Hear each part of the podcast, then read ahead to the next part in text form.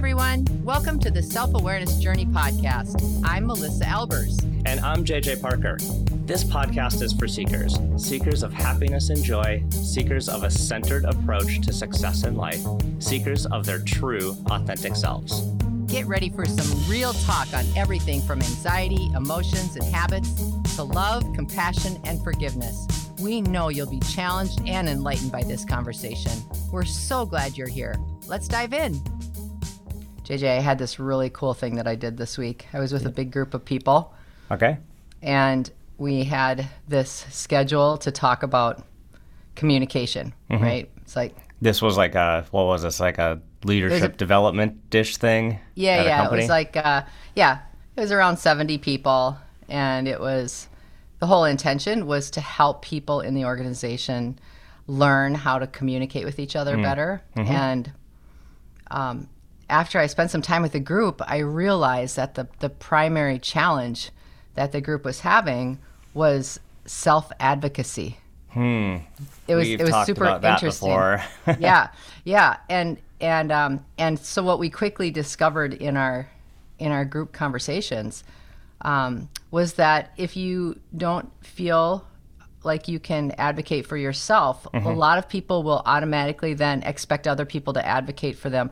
Not on purpose, it's just kind of what happens. And so we started to break that down a little bit. Like why, what is it that prevents someone from being able to advocate for themselves? Mm-hmm. What prevents someone from being able to communicate positively about what they've done, who they are, what they think they deserve?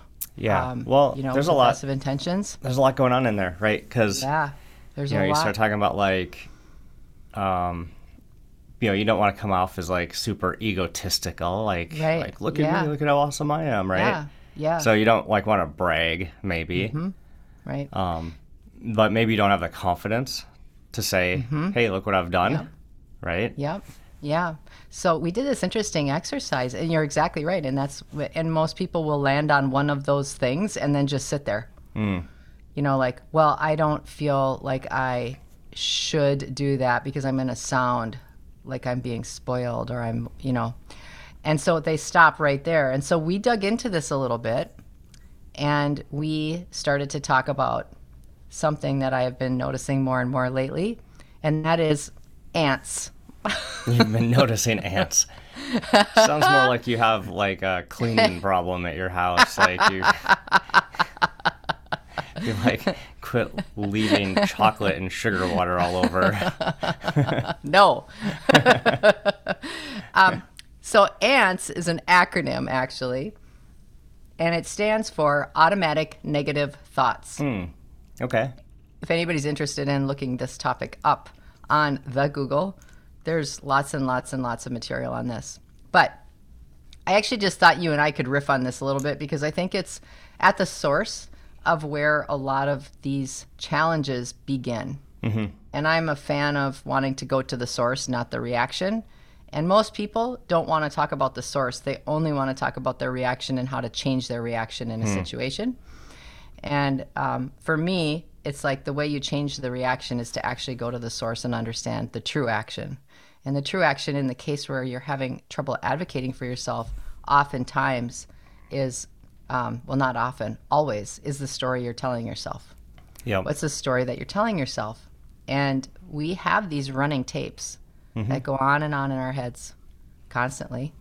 And often they are just repetitive, negative thoughts that have become so repetitive that they're automatic and we don't even notice. Yeah, like a lot of times we're our own worst critic. Yeah. Right? And why we do that is pretty fascinating. I don't know why we do it. Yeah, I think, and it's a very habitual experience with people. And so when I said, I'm not going to talk about what you can say to your boss to get a raise, I don't mm-hmm. want to talk about, how do you advocate for yourself in one of your relationships. What I want to talk about is how do you advocate for yourself in your relationship with you. And I think one of the very first things is to get to that. Yeah, I think one of the very first things to that piece is to getting to what are your ants. Yeah. What are your I'm curious, like, thoughts? How did the group respond to that? Because usually if you're doing like a group event, it's mm-hmm. like Coach Melissa is going to come in and then just tell us what to do. And it'll be awesome. And we can sit on our phones. We're going to get jazzed up. And we can sit on our phones and then listen and then go get snacks and then bust out of here and remember 3% of what we heard, because that's what happens when you go to these big events. Yeah, so here you come into a group and you're like, we're going to get really down deep into your emotions. It Buckle was in. Very quiet for the first few moments, like very quiet. Well, I will say that this is, for you, right? This is kind of like a change in approach for you and the way you do these things, because for a long time, you doing strategic events was, it was, mm-hmm. it wasn't so deep. It was the more surface level stuff. And you've the rah-rah. Yeah. And you've in the past, even maybe year or two said, mm-hmm. hey, I'm not going to do that anymore. And we're just going right, like you said, right to the source of what this stuff is. And it's a different approach. It's a really different approach. And I didn't realize I was making a conscious decision to do that. And it's interesting that you called that out, because that's exactly what's happened. Because, my business has fluctuated a lot in 22 years. I used to have my whole P&L for a long time was just personality assessments. Mm-hmm. And then it was group events. And then I didn't see myself going into executive coaching. And then all of a sudden my business just flip-flopped mm-hmm. through the customer's needs and requests to being primarily coaching. And now, since the pandemic, way more people are wanting to get back together as a group, talk together as a team, try to bring together all of these people that have not been together for mm-hmm. a couple of years. And so, when they started to ask me to come back and do these things, I really had to make a decision, because I didn't want to take the energy to do the rah-rah. I didn't have it in me anymore. Yeah. And and so for me, if we're really going to come together to try to work on things, if I'm involved, it's going to be authentic things that are really going to help people change. Yeah. So coming back to ANTS. Yeah. So here's what I want. Here's a thing I want you to do now. I want everyone to do it. Okay. Speaking of ants. Yeah. Don't think about an ant right now. Nope. I'm serious. Stop thinking about ants, like little crawly black little dots all over the ground. I was actually picturing red ones that were carrying leaves across the trail when I was in Costa Rica. Yeah, well, stop thinking about it. You can't do it. No, you can't. Actually, I only bring that up because like there was a famous study in the 80s where it was like, what did they ask? Like don't think of a white bear or something like that. Yeah. Right. Mm-hmm. And so they asked people to not think about a thing. And the only thing they could think about is the thing they were asked to not think about. Yeah, it's human. It's like how the human brain works. Overwhelming, like no one can do it. I can't do it. I can't do it. So this idea that, like, even if we say, "Hey, don't think about our negative thoughts," it mm-hmm. almost like reinforces the negative thought pattern. It's really amazing. Yeah, it is. And then how quickly, as soon as we hear one of them, for ourselves, how quickly we try to be dismissive of it or make an excuse mm-hmm. for it or feel guilty or bad about it. Yeah. And that's the really interesting thing, because that is what then just proliferates the more automatic thought. Mm-hmm. So I actually had, 70 people is a big group for this kind of intimate question. Yeah. But this is what I said. I said, okay, everybody, what I want you to do right now, without getting Don't get too wound up here. I would really like to hear one of your automatic negative thoughts. And it was really quiet. You asked them to share one of them? I did, publicly with their peers. Yeah. And then I said, okay, I'll start. Why do I have 6 chins? I'm not a big person. I am not overweight. Why do I have 6 chins? I look in the mirror and that's the first thing I see is 6 chins. And then a voice from the back of the room said, I know I need to lose 20 pounds. And another voice spoke up in a different part of the room and said, where do all these wrinkles come from? And it began this really interesting dialogue about how we will see ourselves, and without even noticing, we are constantly pounding on ourselves about one thing or another. Yeah, and you would never have a friend that talks to you like you talk to yourself. No, and we've said that in the past, but this is if people are really truly interested in figuring out how to move past this for growth, it has to start with a true quiet allowance to allow ourselves the consciousness to recognize our subconscious thoughts. Mm-hmm. That's not that's something that just it's not hard. It's just it requires quiet. It requires intentionality. Mm. So if you start talking about, so in this group, these beautiful people were willing to start to talk about how they really felt, and then we just started with the surface stuff. We just mm-hmm. started with the physical stuff, right? We didn't talk about the emotional or the mental stuff. Yeah. That prevents us from, hey, I've been in this job for 20 years. I've done such a good job. I've worked overtime so often and never mentioned it. I would really like a raise, but I'm scared to ask for that because I don't think I'm good enough. I maybe didn't work enough overtime hours or whatever. Well, like from a neuroscience perspective, mm-hmm. right? Our brain is tuned to like the thought patterns that happen over and over get stronger and stronger. That's right. Right. So, that's good in a lot of ways. They become our norm. Yeah. Well, that reinforcement of thinking patterns helps us in a lot of ways. Mm-hmm. Right. It helps us become like really efficient at our jobs. Right. Really good at certain things. At a lot of things. Yeah. But it has a pretty sharp edge on the other side too, which means that it's really easy for it to get into these habitual thought patterns and really reinforce the bad, even though you don't really want to do that. Exactly. And the stronger those get, the more you go over that path over and over. And it's so easy to churn on those. Mm-hmm. It's much easier to churn on the negative stuff than it is on the positive stuff for some reason. Why do you think that is? I wish I knew that answer. Because if we knew that irony answer, of life. That's exactly. The answer. I think there's so many deep reasons, and I don't know them. I can take a swag at a couple. I think like social acceptance, right? You don't want to try and stand out from your peers. You want to be part of the team. Mm. And if you start to call yourself out as overly special, then the team isn't probably going to welcome you in with warm arms. I think there's just a lot of things. Yeah. It's deeper than we're going to dissect right here. No question. Yeah. No question. But I will tell you this. As we talk about these automatic negative thoughts, the very simple way to look at this is there's two ways people deal with it.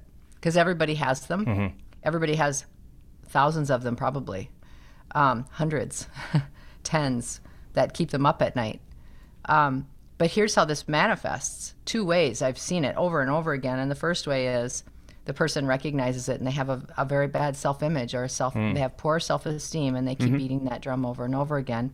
And so they just stop advocating for themselves and they try to make themselves as small as they can in every situation.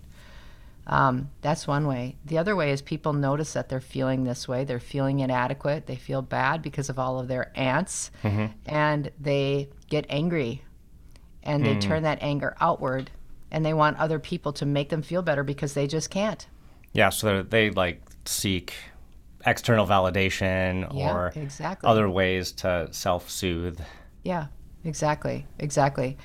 So, it was a fascinating conversation. People were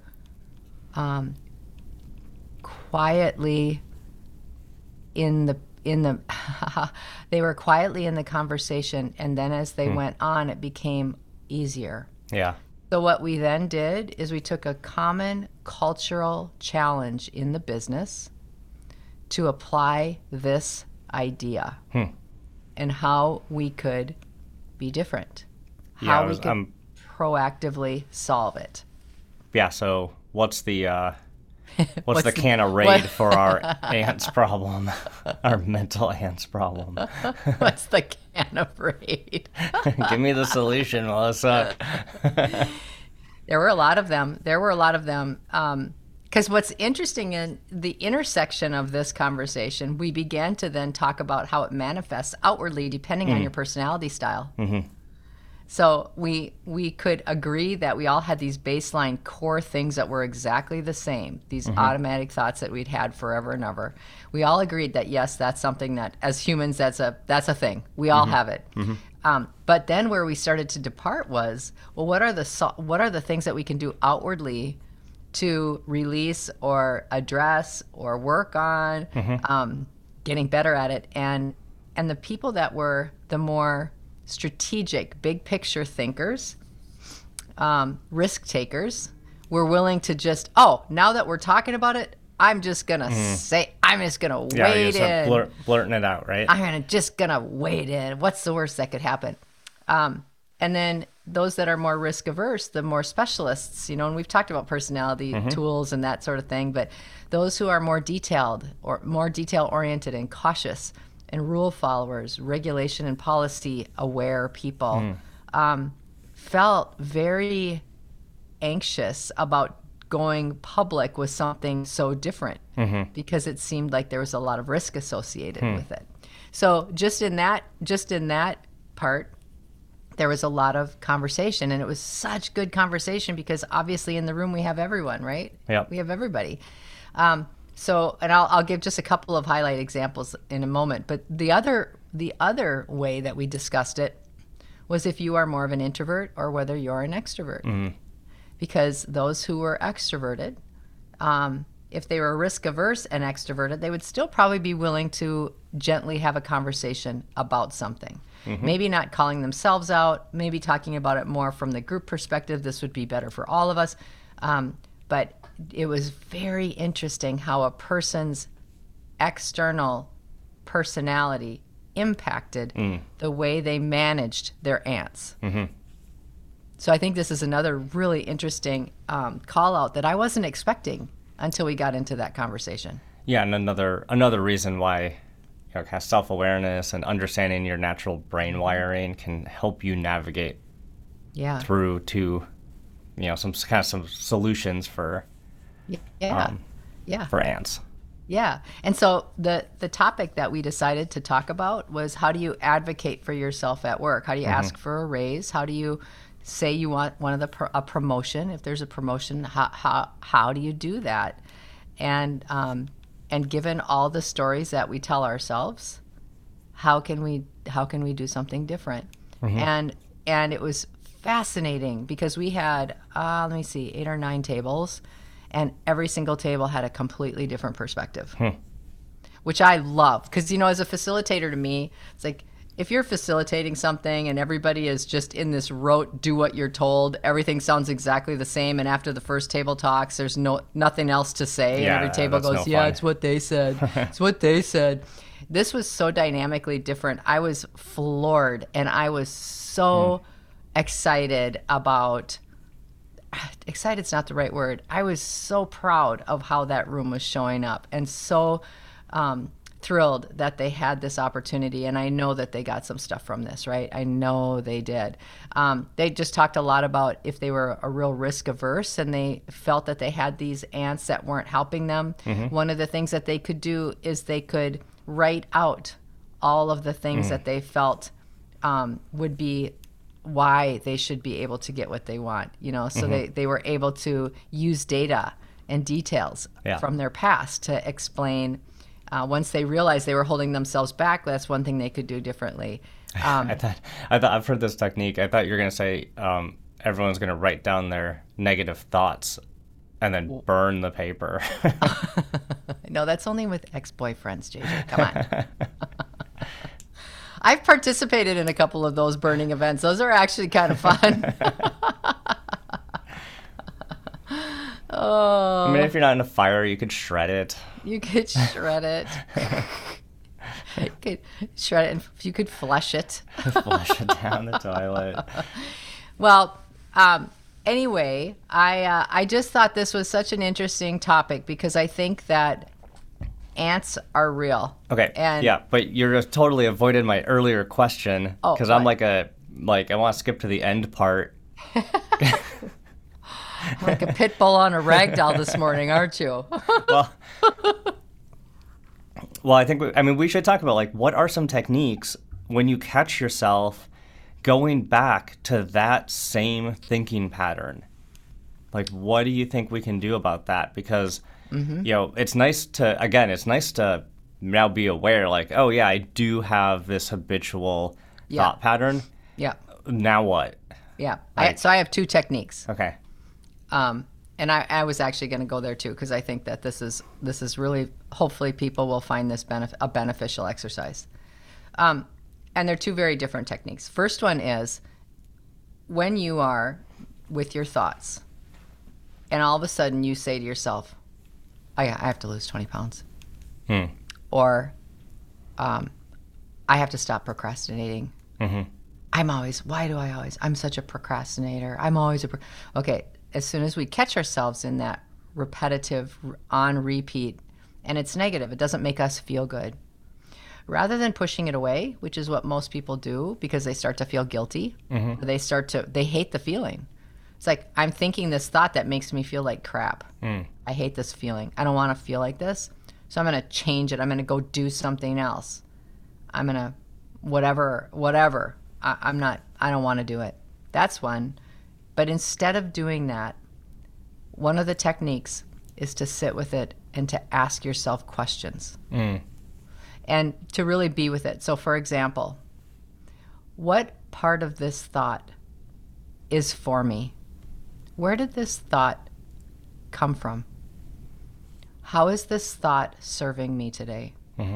And so to sit with it instead of shoving it away, sit with it and then just explore what it really is. Because it might not even be real. It's highly likely it's not real. The other technique I actually had this group do, and I love this, and I encourage everyone to do this, and that is to take out a pad of paper and a pen and push your timer on your phone for 10 minutes, and at the top of the page, write, what are my top 3 to 5 ants? Okay, we're not gonna burn it. But at the top of the page, what are my 3 to 5 ants? Set a timer for 10 minutes, set your pen on your paper, and when that timer begins, you just start to write. You don't worry about what you're writing.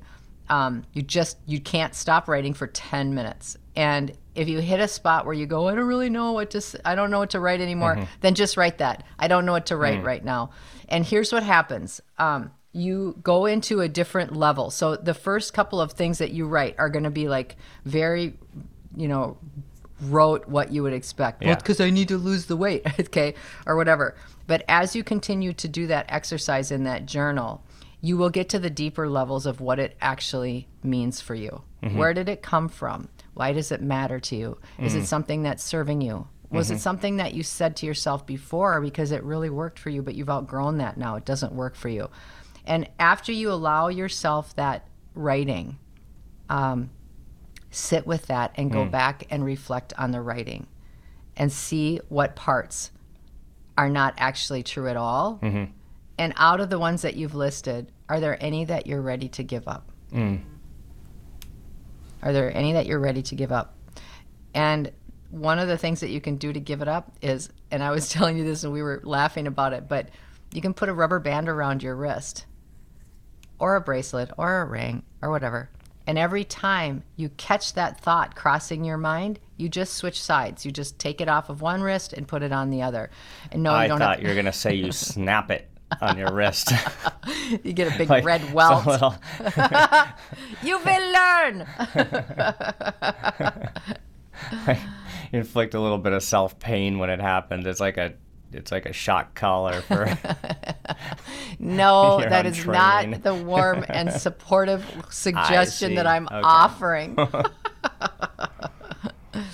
But those are two techniques, and there may be other more simple ones, and quite frankly, just talking about it today, just listening to it today is absolutely a technique for you to have some awareness. Like, you can't unknow once you know something. Yep. You can't unknow it unless you work really, really, really hard to put it back in the box. If it's something that's bothering you and you all of a sudden have awareness about it and you hear us talking about it and you start going, yep, that's mine.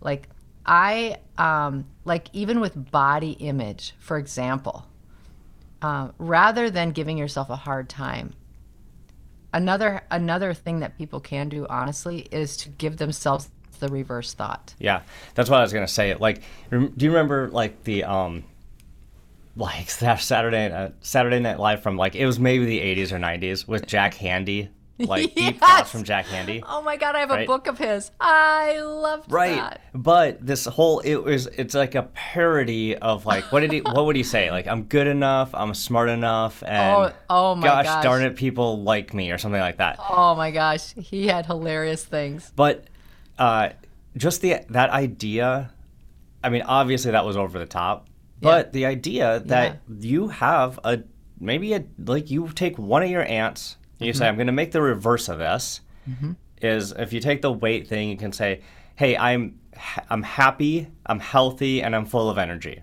Yeah. Right? Yeah. And if you just daily do that as a daily affirmation, like you're brushing your teeth, you say that.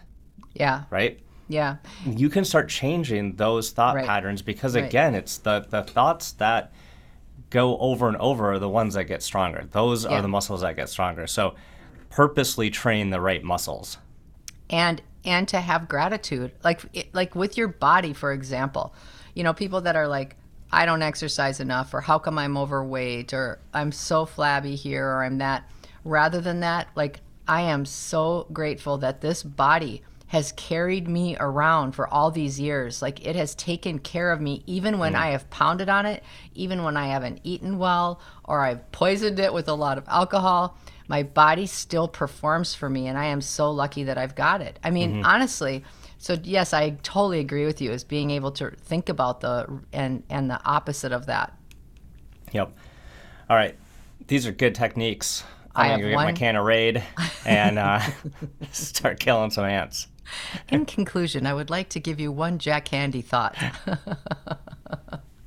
Marta and I were driving, and we saw a sign that said, watch for falling rocks. And Marta said, I think it should say, watch for pretty rocks. What? That's exactly one of them. No kidding. So stupid. But yes, I agree. I love, this is such a great conversation, and I hope it's helpful. Did you enjoy this episode? Please go to your favorite podcast platform to subscribe, rate, and leave a review so others can discover it as well. Growing self-awareness is a lifelong journey, and there's always further to go. And it's better when we're all in it together. Please think of someone you know who could benefit from hearing today's conversation and share this episode with them.